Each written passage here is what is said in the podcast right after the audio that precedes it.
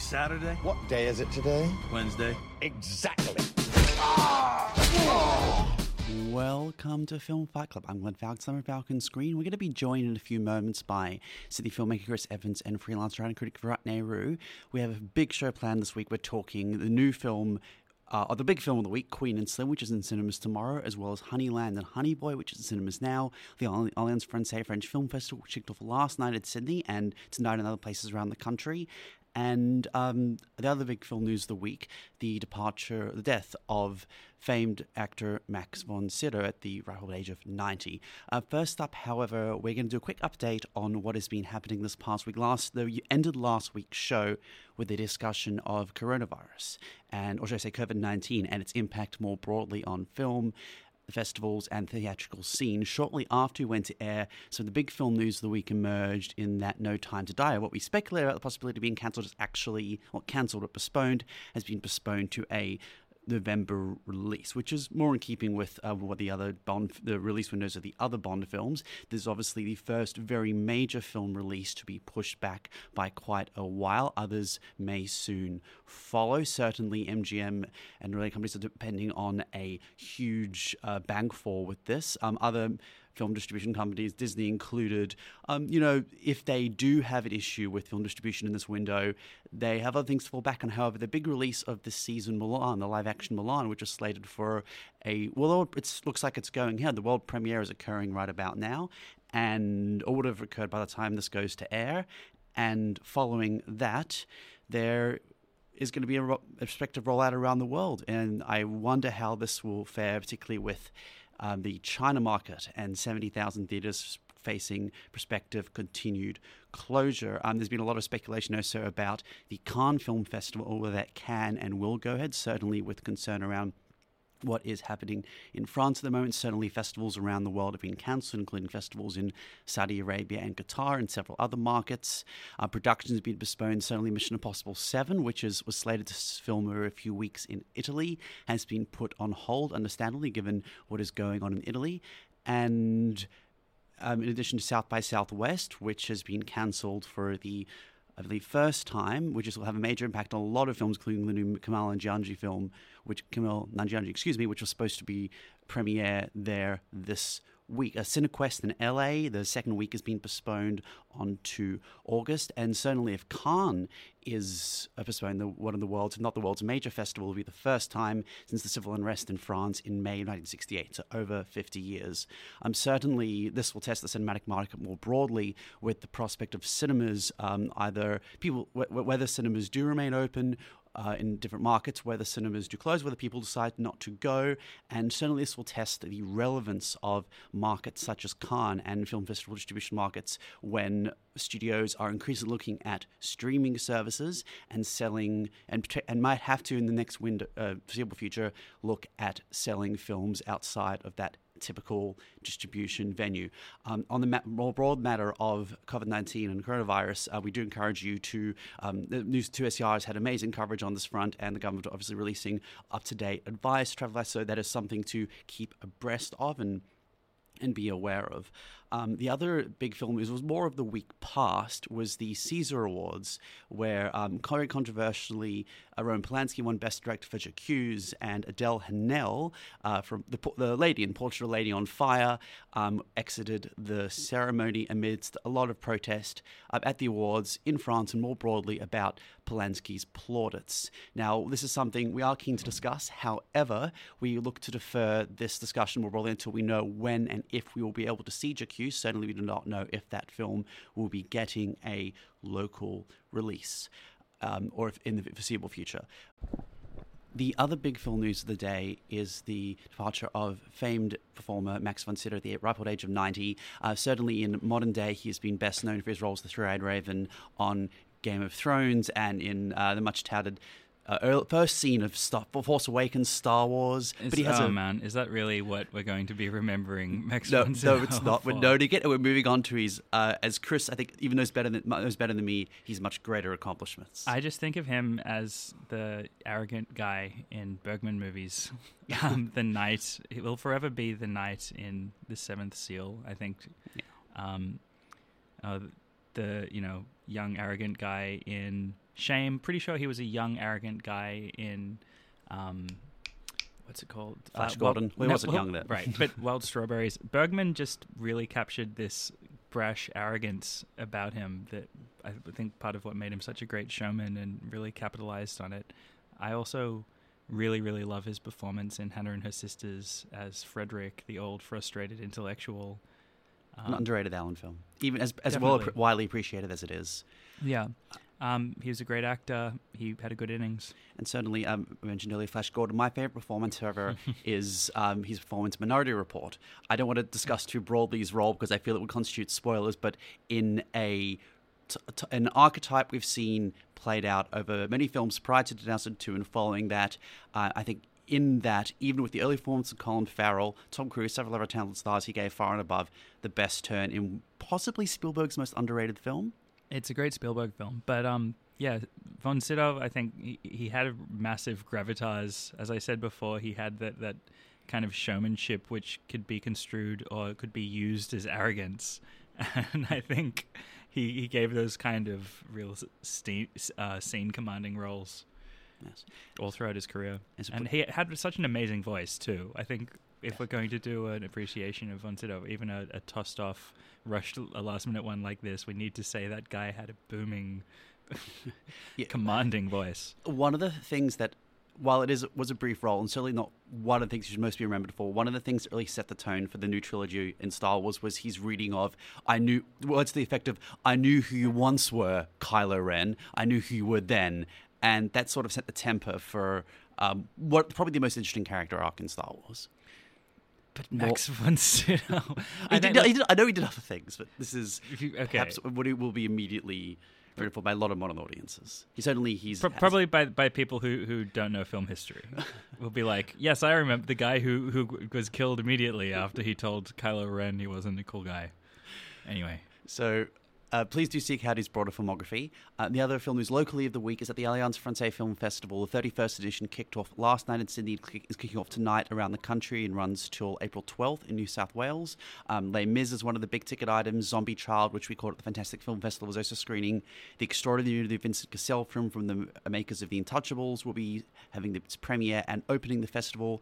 Um, La Belle Époque, a charming film about what you could, what would happen if you could had the possibility to travel through time and visit different eras. Um, there's a Celine Dion road trip movie. Um, there's a wonderful looking film called My Dog Stupid about a giant Neapolitan Mastiff. And the one I'm most looking forward to, which is The Translators, where a bunch of translators are given a Da Vinci Code, Knives Out type novel, put in the bunker, and a mystery crime ensues. So I'm looking forward to catching that over the coming weeks. But for the moment, we are talking about the big film release of this week, which is Queen and Slim, the new film from Melina Matsoukas, um, who, among another number of other projects, directed the Formation video for Beyoncé. You're starring Get Out's Daniel Kaluuya and Jodie Turner-Smith. It is about two people in Cleveland, Ohio, who meet on a Tinder date. On driving home, a cop pulls them over. A violent altercation ensues, causing them to go on the run, um, in part because of their perception that they, two African Americans, if they were to be apprehended, might not survive following the altercation with the white police officer. I wonder if Melina Matsoukas' background as a music video director is why she's landed so many... Uh, musicians to be in this film. The cop you're talking about is played by the country and rock musician Sturgill Simpson. We've got Flea turning up in a bit later on. It was a good. Um, it was a good return for him. I didn't. I didn't. I didn't make the connection earlier. Right. There's, it, there's a lot of astute casting here of non-traditional ca- actors. That's, the casting's great. The film is great. Actually, the film was great. Actually, the, the two leads really, are great. Yeah. It's one of my possibly my top three of the year so far. Yeah. Um. It is a, a twist on the Bonnie and Clyde and uh, other outlaw film kind of tradition. There, there's some direct homages there. We were t- talking about this after the screening. Easy Rider, um, I think overly but more subtly Butch Cassidy, the Sundance Kid, in that you'll see the plaintive overhead shots reminiscent of Easy Rider where they're driving through the countryside. Bonnie and Clyde, most Uh, patently. However, there's, I think you could argue, and I would argue, much more moral ambiguity in this this character's these characters' journey. And as for Butch Cassidy and Sundance Kid, it's very much about two characters who want to, uh, in Butch Sundance's case, it was Australia. Here, they're trying to get to Miami to take a uh, to get away out of the United States, and um, on the way they encounter romance and sub sub journeys and um, episodes. It's really um, visually beautiful and sort of stylized as you might expect from a music video director, but not overly so. Um, there's really picturesque locations. Um, there's a scene in, in a speakeasy, which is just sort of all neon and rumbling bass, which has massive atmosphere. Um, that was one of my favorite scenes, along with um, a, sequ- a more comical sequence involving a horse. Right. Look, the, okay, the characterization is actually really well handled. The uh, romance emerging from these characters is sort of inevitable and a foregone conclusion with this, this kind of story. Um, but it doesn't feel groan-worthy when that comes about. There's enough time invested into the subtleties of the characters, and the performances are strong enough between Queen and Slim that you believe in this dynamic gradually developing. Um, it's, I think the film in general is, and up to a point, is quite well paced. It goes by, it's quite very entertaining, goes by quickly, but then all of a sudden we reach a point where um, things start to drag. Yes. Um, first, to the point of the characters, it essentially revolves around the two of them. In the opening sequence, they're very well established. The whole film is set around the idea of legacy, and where one character, who's a legal advocate, sees it very much as outgoing and impactful on society, the other is more insular, and it's very much the impact on themselves and their family, and this comes to a fore and a head later on in the film. On the matter of the pacing, this was two hours and twelve minutes. It could have been an hour fifty. I feel there's one particular sequence, Chris and I were discussing following the film, Oh, man. that yeah. should not ha- that it could have been excised and had just the greater impact. The the film, I think, in some ways, it's got a bit of the feeling of here's the Hollywood take on a broad uh, social issue that's in the zeitgeist. Um, that I was kind of dreading this film going into it for that reason, because I thought it would be incredibly broad and obvious, and it manages to bring enough subtlety. Um, which we'll get into in a moment, that most of the time it doesn't feel that like that. But there's one moment where it steps over the line towards the end. I'd, I'd, I'd characterize it more as a what as, as a sub-story, a subplot within the film.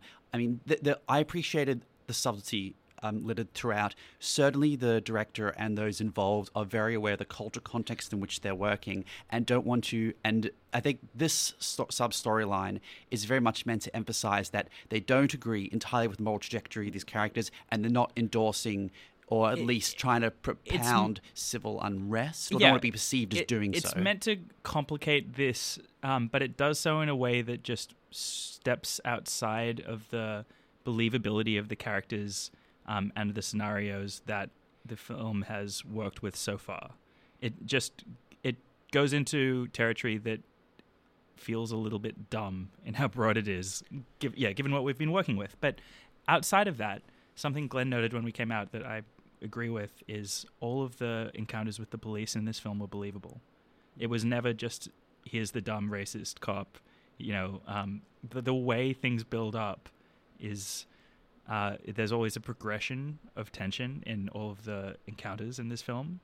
Um, all of it is stuff that you could believe would happen, or that probably have happened. There were many shades of police officers uh, represented by people of many different That's backgrounds. Right. My favorite encounter was actually early in the film involving a very kindly police officer who they met by incidents in a pickup truck. Um, however, yeah. just on the matter of the internal logic of the film, they make it very clear at the beginning that these are two incredibly straight, narrow, downline, straight-laced people, and there's nothing that happens, whether it be the interactions with the cops or what they do to evade them, which I do not believe could happen logically in the circumstance of such characters. There's no, with the exception of this episode, which didn't involve the two main figures, there's no drastic or even really serious leap in logic, and I appreciated that. I agree with that. I do think towards the end, maybe it's just the cut twenty minutes thing we were talking about earlier, that the, the film's starting to drag, but I think um, outside of the, the resolution, which is fantastic, I think towards the end, as things start to get a little bit more conventional in terms of um, the character dynamic and the scenarios we're watching, I think it loses a little bit of the charge that it has for the first hour or ninety minutes or so. Um, maybe it maybe it's just becoming too straight down the line of film for something that started off balancing a lot of different kind of edges, and like the characters being edgy with each other, um, the the tension of their romance versus the the place where um, they're starting at odds with each other, more complications in terms of how they're going to find a way out. It it does sort of start to funnel into a more straight down the line.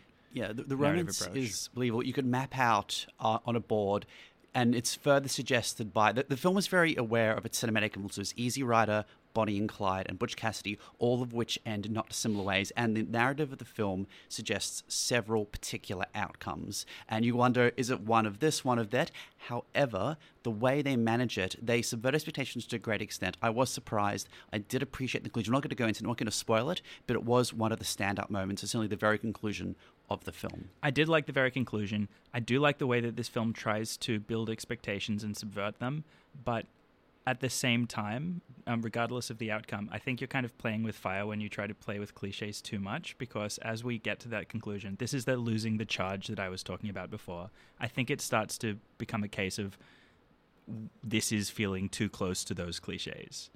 You know, ultimately th- they might be subverted, but you're still going through the the trajectory of hewing very close to conventional territory when we started off in a more kind of rocky, edgy place. But the ending, the the, the very the memorable, it is distinct enough. It's great. It's, it's worth. And seeing. There's some beautiful use of imagery, and you know, the, just uh, this is a director who's really thinking about the power of images, yeah. and in in a um, it not just in terms of crafting the narrative, but on a narrative level as well. Like the idea of the power of an image is um, in and the effect images have on people ends up being very central to what this film is trying to say. On that, and my final note on the film, one of the main criticisms I've seen, and I was I was, I was surprised by this, is that people have criticized the Easy Rider type shots of the camera lingering over the landscapes as they drive along. I really liked these. There's only one moment in the film where accepting a character saying, "Oh, you're now here," where we see a sign signaling where we are. It's very much a way to situate ourselves on this journey. There's a very clear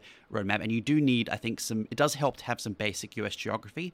Um, I am fortunate in that I can. I've spent a lot of time in the southern United States. I can tell the difference between Georgia and Tennessee. I appreciate um, a lot of people don't necessarily would, but the shots and the landscapes and the geography and the environment, the nature are distinct enough that we have we have a real sense of we're on a road trip, we're moving between places. So those scenes, which seem to be some of them heavily criticized, um, I generally liked. And as Chris said, they're shot beautifully. Some of the images are they're gorgeous, and I really appreciated that. That was Queen and Slim. It is in cinemas from tomorrow. Next up, and welcome back uh, from overseas. We're glad to have you back in town, freelance writer and critic, Virat Nehru. Yay. Hello. Welcome, welcome back, guys. Yeah. I mean, welcome back to me, actually. Yes. Welcome welcome back to, no, no, we're welcoming you. You've been away. Just just to have the gang back together. We we're, we all have uh, a condensed schedule to record today, which is why, it, and we two of us were running late, which is why it's been the revolving, and here's this guy, and, and we're joined by the other guy.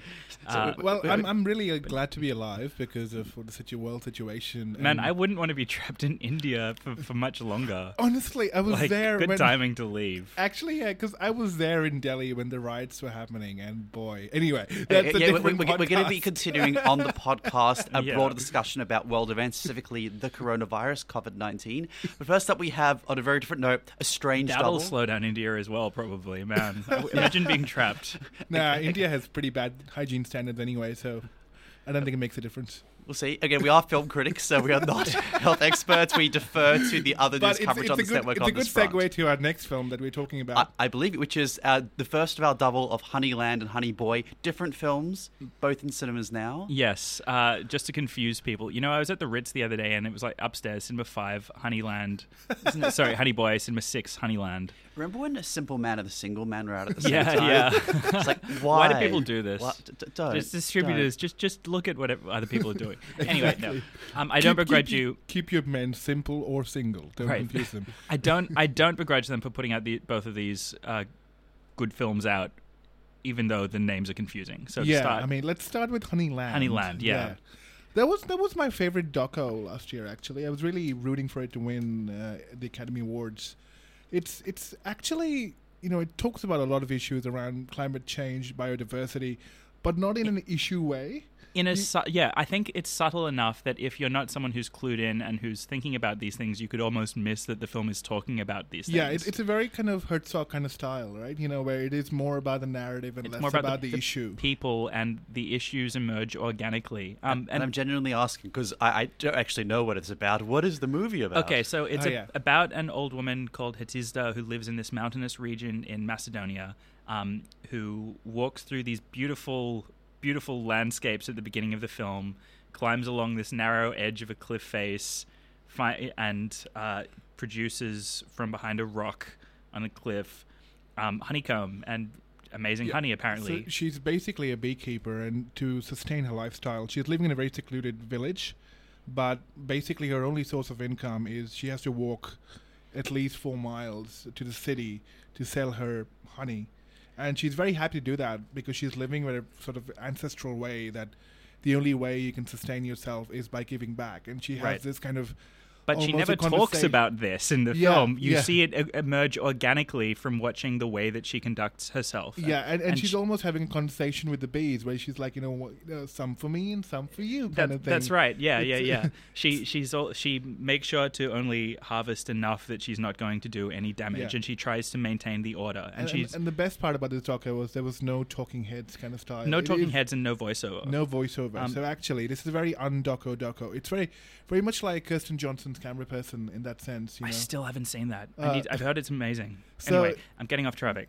Um, the, the, the thing about, as Virat's saying, it gradually um, reveals details of the characters and, and the, the place they inhabit as opposed to serving up um, morals or lessons at you. Yeah, and um, the tension that emerges actually is also very organic. That's right. When, when so, but, a, sorry, go on. I was going to say that, that the first half is, um, or thereabouts is... just showing you the contours of Hatizda's life. So she's looking after her ailing mother, who ha- who is eighty-five years old, um, partially blind, par- almost. Yeah, yeah, partially blind. Um, it's actually quite harrowing to watch, I would yeah. say. Just, just a, it's a really raw and confronting but look at aging. But it's something about the style, where, where you know, even though it's showing you quite a depressing state of humanity in that sense, you still kind of feel there's a certain warmth to it. Yeah, you know, it, that's right. But the, the, the na- natural imagery and the bees and stuff, almost they're like they're looking after you. Yeah, as but, much as you're looking after them. But um, Hatizda, something I want to point out is she's a, she's quite unsatisfied with her life in some ways. Like yeah. she she it, the movie isn't just romanticizing her and saying, oh, look at how wonderful it is that this woman's in touch with oh, nature. Yeah, no, it's, no, it's it's not nostalgic she, about Lena. Let's yeah. go back to the old ways kind of thing. Yeah, she's yeah. she's she, she wonders if if this is the way that she wanted her life to be. You know, being old and alone in this village with not many people looking after her mother. Um, but we see it, it's a film that draws you in because, as Virat says, it's a really down-to-earth style. It shows you her, her j- trip on the train and what it's like to go to market and sell her wares and go back and do it all yeah, again. I mean, uh, I, I, I've never been to Macedonia. Continues. I've never been to North Macedonia or that region, but I felt after watching this doco that I really got to know the place. Yeah. Um, but yeah, as Virat was saying, there's this conflict that emerges quite organically. Do you want to talk about that? Yeah. So a nomadic family sort of uh, with a trailer and everything kind of comes up and become neighbors with Hatizda, and they have a completely different view on what life should be like. Yeah, and, the, and the w- she tries to teach them uh, her ways, you know, about what she's been told, and tries to guide them about how to start a bee colony and beekeeping. And this family is like, oh, you know, we we know better. We know better. But also, it's it's not but talking it, down, because there's a beautiful relationship that forms with their kids, because they have seven kids, and they often now start playing with Hatizda and, like, you know, they interrupt her daily routines. So the kind of rhythm that was set in the first half is deliberately interrupted in the second half by this family that comes in. Yeah, and the father um, we see is such a... Okay, these are really raw, rough country people. You know, mm-hmm. they, they don't show much regard for their livestock. Um, we, we there are a lot of scenes in this film of where they accidentally injure themselves or others. Um, it it's such a contrast with the philosophy of harmony with nature but, that but we established with Hatizda. It's, it's an interesting thing to compare this doco to American Factory, that one. Which one, yeah. Which is also a similar kind of take on conflicting ideologies coming together and clashing, and two different lifestyles actually then playing out who's going to win based on my ideology is correct or not. Yeah. And this is actually this film because when the other nomadic family, yeah, when the other nomadic family comes in, even though you're right, they're raw and they're kind of country people. You never get a sense that they're actually the villains. That's right. You they, know, they, they, they're not drawn with broad strokes. They yeah, actually not, get to see as real people. They're not bad people. They just are trying something that they don't have the probably generations of passed down knowledge that yeah, and, and this, is working on. They, they have a degree like, of arrogance. But it's closer to like Ken Loach in that sense, but it's making a point where consumerism has become such a part and parcel of survival that yeah, you can't avoid it. And, and ex- you know. exploitation of the natural world. Yeah, so yeah. there's so much in this film that you can take away without it being like rubbing in your nose, but actually trying to tell you this is what the film is about, and that's what I really enjoyed. Yeah, I'm and it's a, and really beautifully shot. I that's mean, right, it's that's gorgeous. Actually, I, that's I, the I, first thing we should point out. It's actually beautiful to look at. Yeah, the, I really, really appreciate how it allows this story to develop organically, and how it has so much patience, and yeah. it's fascinating in the details, like the the, the building of the this radio as the film goes on. Yes, yeah. There's more and more radio reception that Statista can pick yeah. up in the remote I mean, village building this antenna. Apparently, the film crew spent at least three years with Statista. I and believe that. Four uh, there's four hundred hours of footage that was right. shot, so there's a lot of footage, and it's, it's it shows. A, it shows. It's such an amazing subject, and you, you can tell that they spent that much time filming because the way Statista and her mother and the other family are both really just natural with the camera. Right. They're not uncomfortable with it, and I'm sure these are people who aren't used to being filmed on a day-to-day basis. Exactly. I mean, and if you're actually one of those people who doesn't like to go to see documentaries because they're documentaries, this is actually a good one to kind of break the mold because it doesn't feel like a documentary at all. Yeah, it's so, more like a fiction narrative, short in like you know what realistic way. Yeah, um, I agree. It feel it, it's telling a story well. Yeah, exactly. You know, and you sort of blur the distinction between what a documentary and a feature is in that sense. So we're running out of time in this episode, but so it looks like we'll be um, pushing onto the podcast and just talking about Honeyland is in cinemas now. It is Honeyland is in cinemas now, as is Honey Boy, which we'll get on to talking about. Um, Honey Boy, actual cannibal Shia LaBeouf. Yes, it's actual cannibal. The Just Do It guy.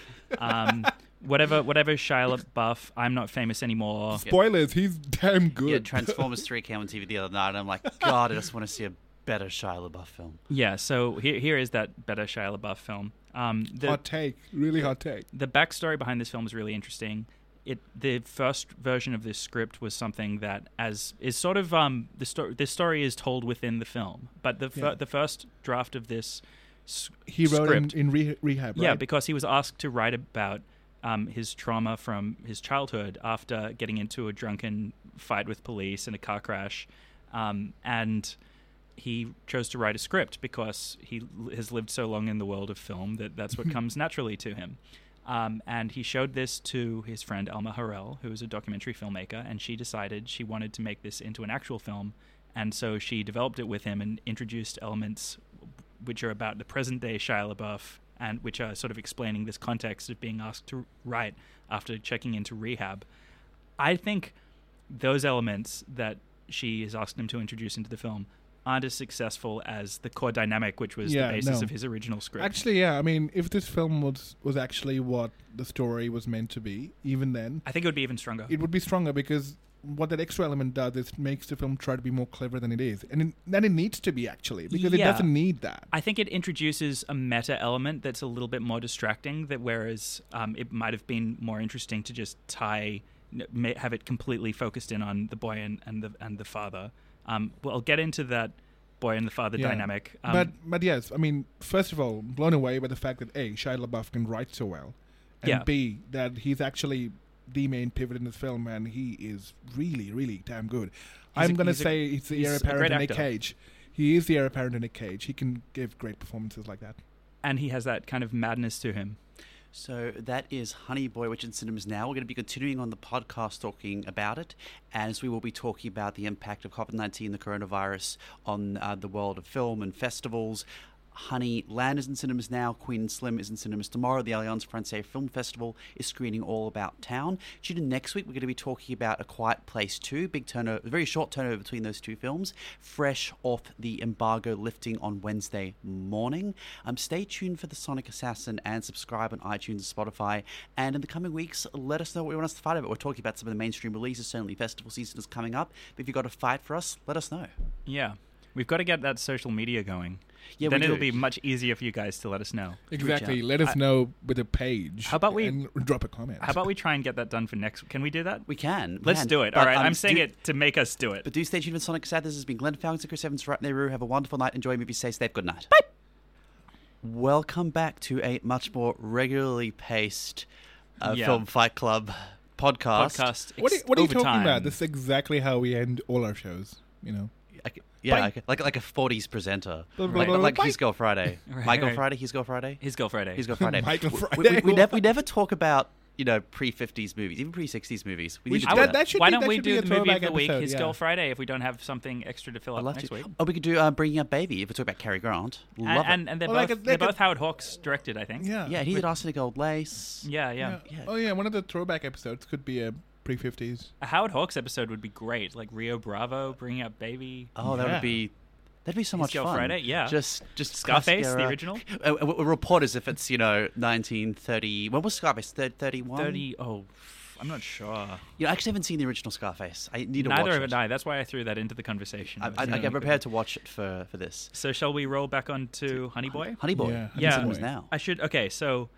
I, to expand on what I was saying before about the meta element, the reason why I found it a little bit distracting is um, I don't think the scenes showing this Lucas Hedges as this Shia LaBeouf stand-in, Otis, um, in rehab are as effective or as raw or as well-drawn as the scenes showing his relationship with his yeah, with father I mean, as a child. I mean, because those are the scenes that you exactly know that they become perfunctory because they're so functional as a plot device, right? Yeah, that's right. I mean, you can literally see through it, and that kind of breaks the artifice. Yeah, of I, any, you can see it's a screenplay in function. Kind yeah, of thing, that's you know? exactly right. And I it think, becomes that kind of a thing. I think I think it's a combination of. I mean, I, I can only speculate here, but it's maybe a combination of Shia LaBeouf not being so experienced as a writer, and these scenes having been yeah something retro- he was retrospectively yeah something he in. was ordered to write by the director yeah. essentially. But um, but even then, I I guess because the, the even the mood and the experience and the feeling of those scenes that are.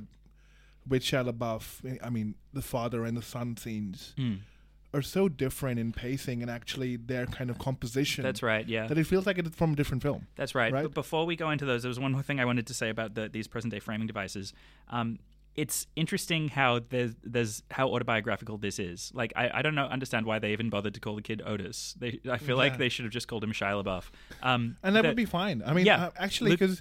Because at no point, actually, do I feel like, even though this is a story about Shia LaBeouf, that he's inserting himself into the story. No, it feels really, really autobiographical. Yeah. Um, but they, there's some choices that just make it like, dude, it's so obvious this is Shia LaBeouf. Um, a few things... Okay, at the beginning of the film, um, the first thing we hear Otis say is, no, no, no, no, no, no, no, no, no, no, no, no, no, in a recreation of, obviously, a Transformers scene. Yeah. Um, for, the, for people who aren't aware... Shia LaBeouf um, is known, or to the extent that there are a bunch of YouTube compilations for always saying in his action or thriller movies or roles or whatever, always saying no, no, no, no, no, no, no, no, no. So I think it was a bit too much of a wink to the camera to open with this character saying that. Like, if there's any doubts, guys, it's Shia LaBeouf. It's also, not, it sounds like that moment in oh god, Bohemian Rhapsody, where Mike Myers says kids will never listen to Bohemian Rhapsody in their car. It's never going to happen. Right, right. It's a but, it, yeah, but, but it's actually, too knowing a wink. Yeah. Like if you're if you're in on the joke, it's like yeah. a haha Shia LaBeouf. He's saying no, no, no, no, no. But Lucas actually, Hedges the, is the, really the, doing the a film, Shia LaBeouf voice too, and it, it and it's bad because the film is better than that. Like most of the film is better than that. Yeah. Um, just a, a little bit further, another thing Shia LaBeouf's known for, he's he's often called out on the internet as a casual fashion god. People think think that he has this like simple masculine style that doesn't look like he's ever trying too hard. And watching this, so I've I've seen. I mean, photo he practically looked like a boho on the Hollywood. He, he always does. Round yeah. table. Yeah. And Tom Hanks was so supportive of that fashion style. Right. But yeah, watching watching this stuff, um, I you know, because I've seen those, those compilations, and I, I was like, okay, what's he, you know, I, I studied his style. I wanted to steal his looks. Now, We're I didn't all dressed actually like Shia LaBeouf right now. Right. If anyone's right. wondering but, how we look. But yeah, watching it, I was, I was oh, like, yeah, oh, yeah I'm, I'm, I'm, we're all Sam Witwicky here. Right. But yeah, watching it, I was thinking, he, I know that Shia LaBeouf owns those boots because I've seen those Shia LaBeouf fashion god th- threads. I know that Shia LaBeouf owns that hoodie. Like, they've literally dressed Lucas Hedges in Shia LaBeouf's clothes. When you're going that far, why not just call him Shia LaBeouf? Like, why why even pretend that this isn't any that this is anything but a straight autobiography? I, I could have seen Shia LaBeouf play like present day Shia LaBeouf and the role of the father. That would be that would be strange and interesting, wouldn't it?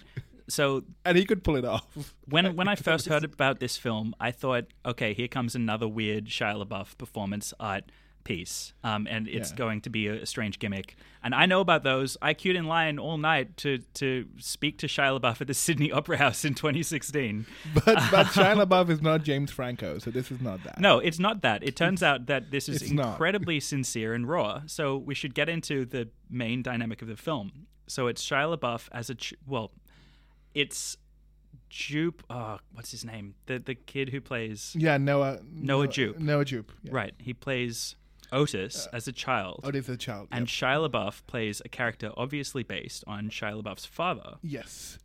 And uh, so Shia LaBeouf's father is... Uh, so Otis as a child is a trying to be a child actor, and Shia LaBeouf as the father figure, in this case, is a recovering alcoholic slash abusive heroin parent. Addict as well. Heroin addict. Slash abusive parent, yeah. Basically, like, everything that could be wrong in kind of a, you know... telltale, make a list, and he has all the issues.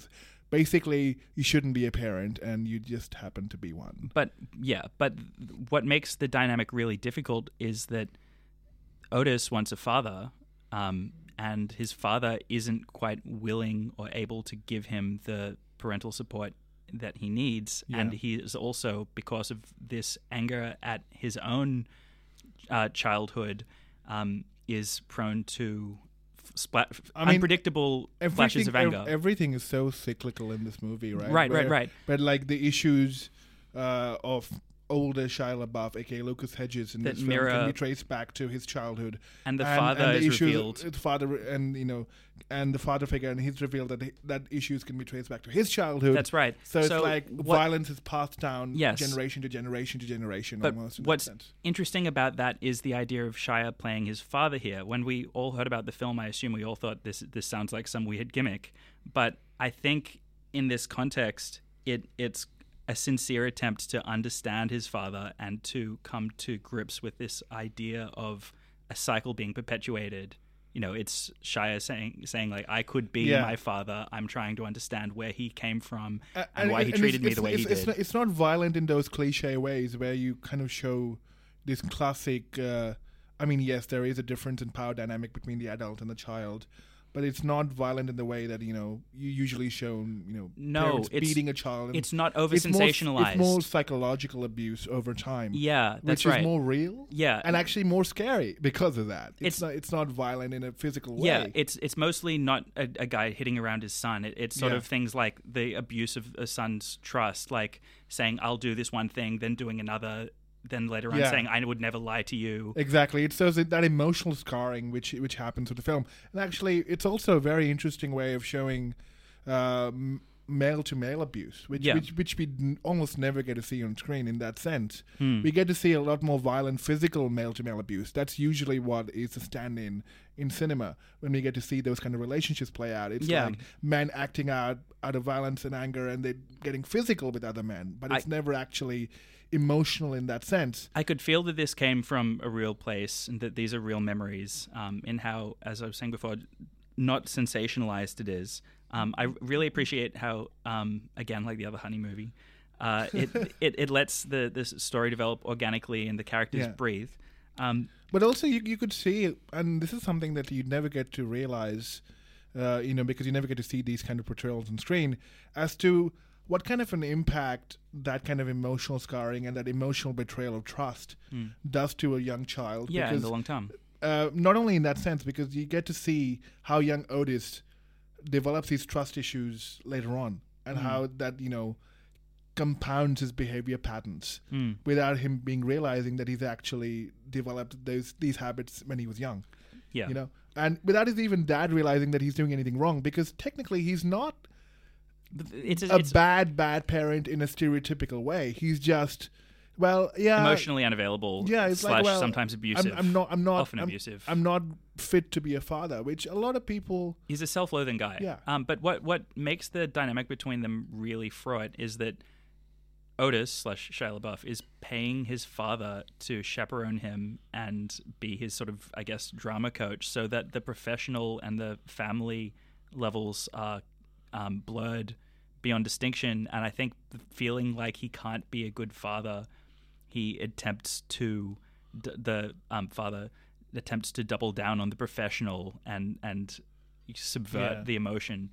Um, I think, yeah, the film, it's really trying to work towards this place of forgiveness, but I, I, don't, I think the major failing of the film for me was that the ending kind of comes about abruptly.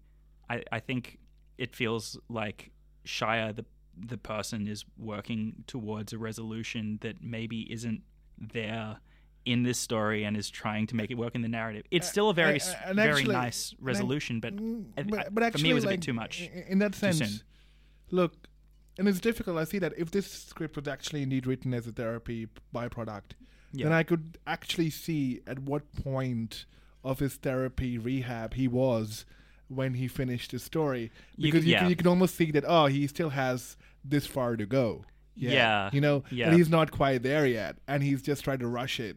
Yeah, because it's it's a tie-up, it's a neat tie-in, yeah. rather than an organic end to the story. Because emotionally, he's not reached there yet. I know, but he needs to bring a story to the end because that's what the film needs. That's not what Shia is right now. I wondered that too. Yeah, but there's still more to, more to this story. Obviously, oh, yeah, yeah. this the the story of Shia LaBeouf's life is ongoing. He's incredibly talented, clearly, as a writer as well as as an actor. I mean, just to put so much of his, uh, you know, that emotional honesty on the page, it's damn difficult, and I can't imagine how difficult that must be to be honest with your own emotions yeah. while you're trying to recount that, you know, and trying to make art out of it, because often you use some kind of a crutch to kind of glorify things yeah. or try to sort of, you know, present a neat picture, but this is this is messy. It is in messy. A, in a good way. I wonder to what extent this is going to lead to people forgiving him in Hollywood for, you know, being a difficult actor, for being known for going off the rails. I mean, we'll see. Well, does it matter if he's actually good on screen?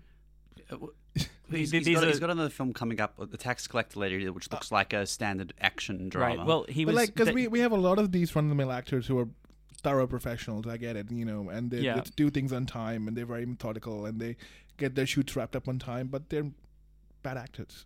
Right. Like I wouldn't pay to watch them. But right? You it's, would pay to watch Shia LaBeouf, especially yeah, after seeing exactly. a performance that, like this. That's and, the thing, you know, and I, for that I'm willing to.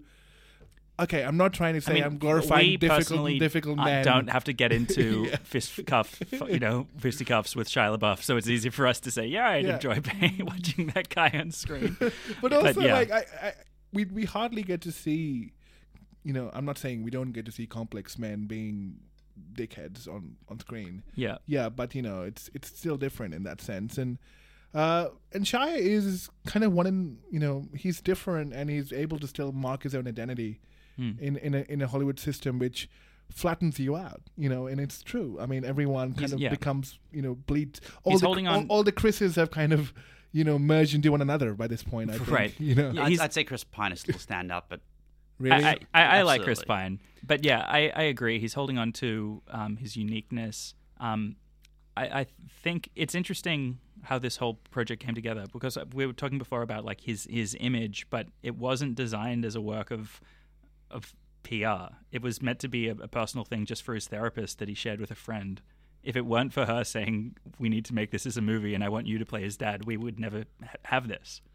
Yeah, and I, and I think that shows. It it, it wasn't like the starting point. It doesn't point feel is, like it comes honest. From a place of ego. Exactly. It, it wasn't designed. It never started out to be, I'm writing a film. And it doesn't come from a place of like, look at it doesn't feel like it is look at how broken I am, you should oh, yeah. feel sorry for it, me it, it wasn't it it's, feels, not, it's not self-pity it's, it's not no it's not self-pity it feels yeah. just genuine, which I, is which is why I guess, you know, like you said, the moments when the film is trying to be a film are the moments that don't work. Yeah, when it when it's too structured. Yeah, that's Honey Boy. It's in we, cinemas it's now. It's in cinemas now. We really liked it. Yeah, he's had a long career. I remember him in Freaks and Geeks. Um, Eagle Eye, which hasn't aged well but was underrated. The Company You Keep, I'd say the same thing for, but obviously of a very different nature. E- even, he's made yeah. a lot of good films that even were Transformers he was, he and was really Money Never good Sleeps. Nymphomaniac. I mean, Nymphoma- people, oh yeah, he was pe- actually. Pe- people forget that. Borg versus McEnroe. Great. Oh yeah. Where, where he that was such a uh, blur of the lines between the character and the actor role. It's like who and, can uh, play McEnroe? And, and like another uh, guy known for big angry yeah. rants. Apparently, John McEnroe saw the film and he was like, "That's spot on." Apparently, that's exactly who my internal ticks are like. So interesting. Yeah. So to continue the big news of the week, film news and otherwise, COVID nineteen, there are increased concerns Uh, about the pathogen around the world. Certainly, uh, to recap, again, in this past week, we saw South by Southwest cancelled, uh, festivals in Saudi and Qatar, and No Time to Die being delayed by several months. Glenn um, called it last week. I said it wouldn't happen. I was wrong. Um, and we're seeing more and more prospective releases being shot. Milan, though, it looks like it's going ahead. I doubt it. I, I mean, thought the world premiere is happening right now. Wow. Can we just appreciate... For, for what? I, I thought the world premiere was... No Time to Die. No, no, no. no for no, Mulan. No, Mulan. Oh, Mulan. Mulan. Okay, you're right. Mulan is going ahead. Yeah, yeah but wow. can, can we just appreciate the irony that a Bond film titled No Time to Die yeah. was delayed because people are afraid of dying? Yeah.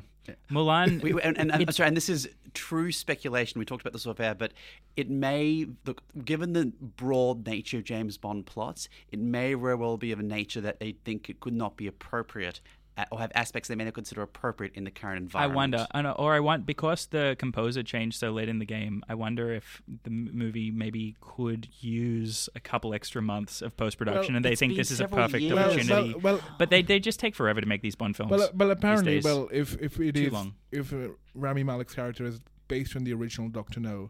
Who Which was, is rumored. Who was Great a part. bioterrorist. Who was a bioterrorist, remember? It, it could just be something that they don't feel yeah. comfortable putting out. And if this involves some kind of bioterrorism, then yeah, it's too real. It's so point. strange that Mulan's going ahead because, as we discussed last week, that film was designed mostly for the Chinese box office, and now they're sacrificing that. It's possible they'll try to release but it later it, but, in the year, but yeah. it'll be on video already. Disney push for... fast video releases, so it'll be on the piracy internet. Piracy is rampant. Piracy is rampant in China and everywhere. But even then, I mean, what they've done with Mulan and, you know, splitting the love interest in two characters, I, I don't know. I it's don't for know. the Chinese market. I don't know. Yeah, um, yeah fine.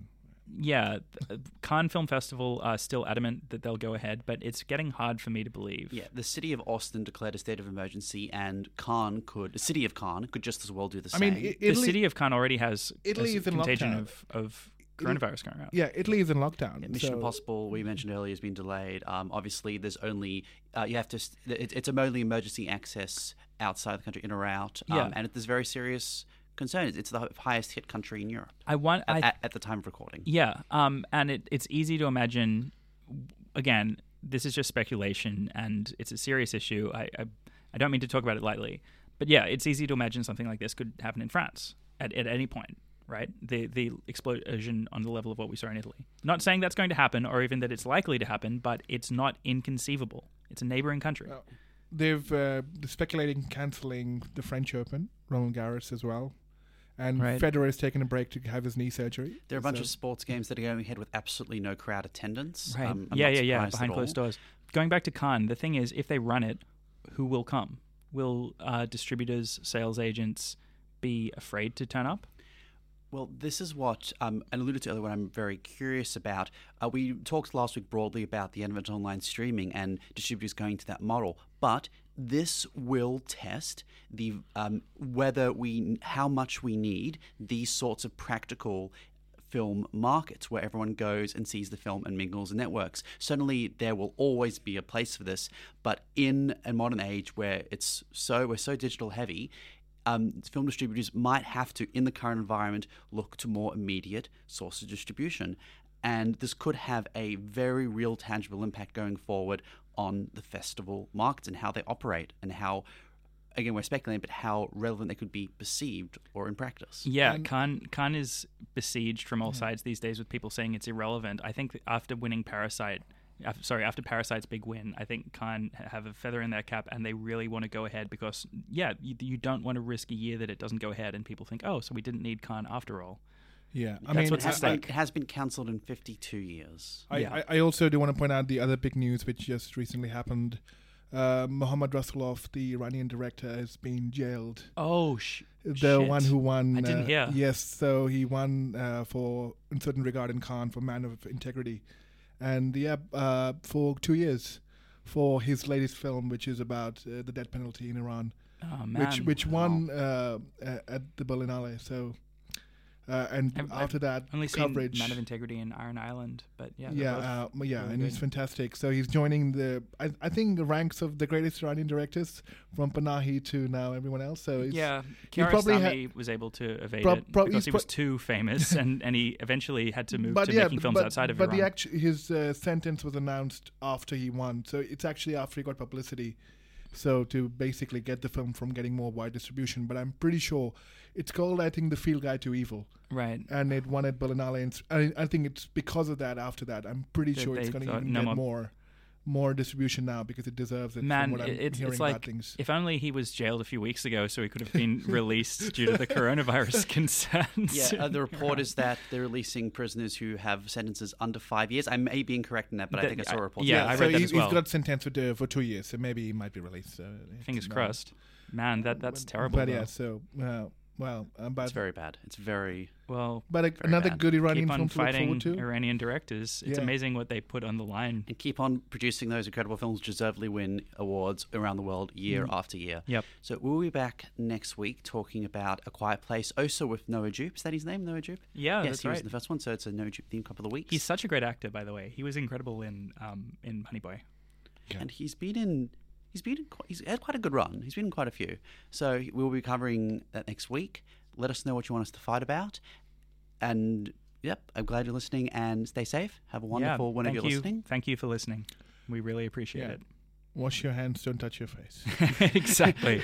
Yes. And, as we, as we, you know, we know you can't see us, but that's how we're doing it right now. I have a beard, and it's just impossible not to every now and again stroke your beard if yeah. you have a beard. So it's like, should I shave it off to protect myself yep. from coronavirus? But whatever Chris is like about to say something, he just sits there, strokes his beard, and then like launches into it. Yeah. Right. So also, this is this is a change, Chris. This is a big change. Also, also, you know, just go easy on the toilet paper, please. Just it's okay. save oh, some for the rest of us. Yeah, that. Um, Wow, Australia! Invest all, in, of all the things, of all the things, things. Yeah. Invest in a bidet. Do something, whatever. Yeah. On that, on that note, it's a bidet. bidet. Sorry, yeah. bidet. Good day, everyone. Good day, good day, yeah. Good day everyone. Good night.